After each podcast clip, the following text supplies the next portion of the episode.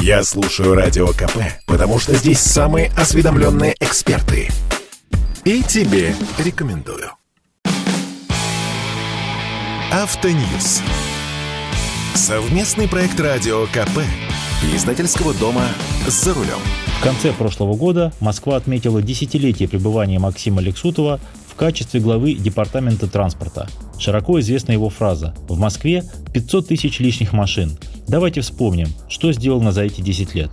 С вами Максим Кадаков, главный редактор журнала «За рулем». Платные парковки. В 2013 году зона платных парковок расширилась до границ Бульварного кольца. В 2015 году Зона вышла за пределы третьего транспортного кольца, а потом кое-где даже шагнула за пределы МКАД.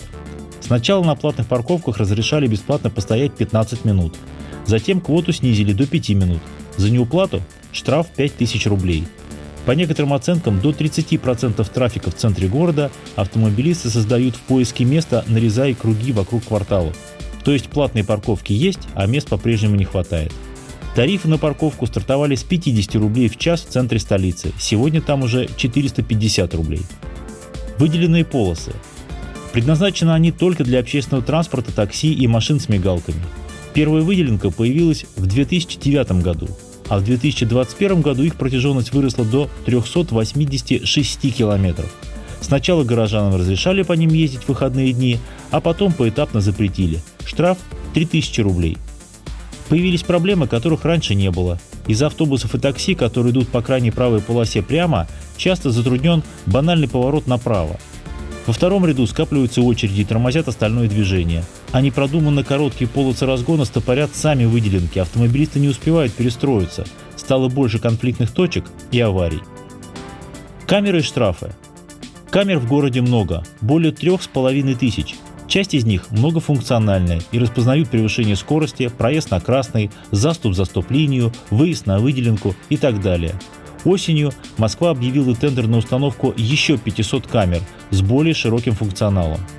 В службе «Московский паркинг» на конец прошлого года было 276 эвакуаторов. За сутки на штрафстоянки отправляют около 800 автомобилей – в прошлом году вырос тариф на эвакуацию. Для легковушек мощностью до 250 лошадиных сил было 5595 рублей, а стало 6450 рублей. Заужайзинг. Новый принцип. Сначала тротуары, потом полосы для движения. Заузили не только важные улицы в центре города, но и ширину полос на многих магистралях. Яркий пример из последних – улица Красная Пресня, где теперь перманентные пробки, в том числе на полосах для общественного транспорта. Отдельная тема – застройка жильем и офисами бывших промзон при сохранении параметров ведущих к ним дорог. Нет сомнений, что возведение более 6 миллионов квадратных метров недвижимости на месте бывшего завода ЗИЛ постепенно парализует все его окрестности. Сколько машин в городе? За 10 лет число зарегистрированных в Москве легковых автомобилей выросло с 3,4 миллиона до 3,6 миллиона. Ну, небольшой рост, около 6-8%. Примерно такая же прибавка и в Подмосковье. А такси и каршеринг? Каршеринг начался в 2015 году с 35 машин, а сейчас их около 40 тысяч. Количество такси выросло с 8 до 150 тысяч машин. По оценке ГИБДД, таксисты формируют до 30% потока, поскольку в отличие от прочих автомобилей, в движении постоянно – Сколько автомобилей каршеринга на парковках, сами знаете. Пробки. Независимый рейтинг TomTom Traffic Index оценивает ситуацию с пробками в четырех сотнях крупнейших городов мира.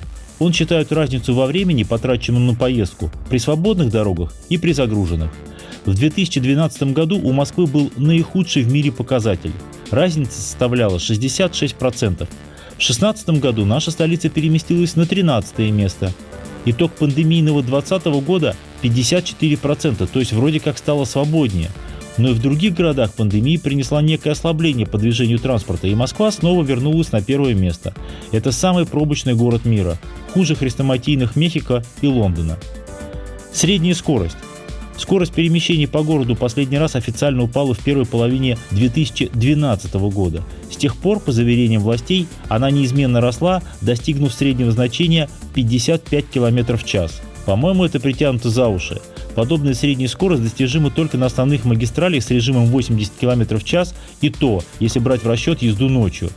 На прочих улицах с чистоколом светофоров и лежачих полицейских даже средние 40 км в час нереально.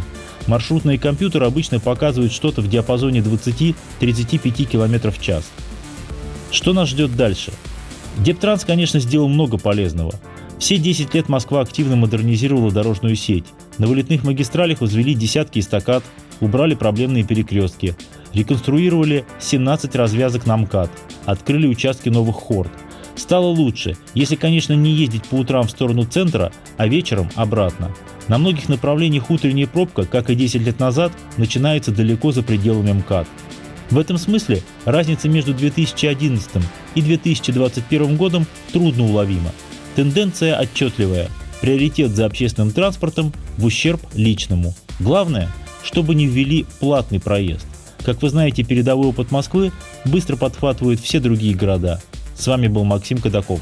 Не унывайте, еще поездим. Автоньюз. Совместный проект радио КП. Издательского дома «За рулем». Спорткп.ру О спорте, как о жизни.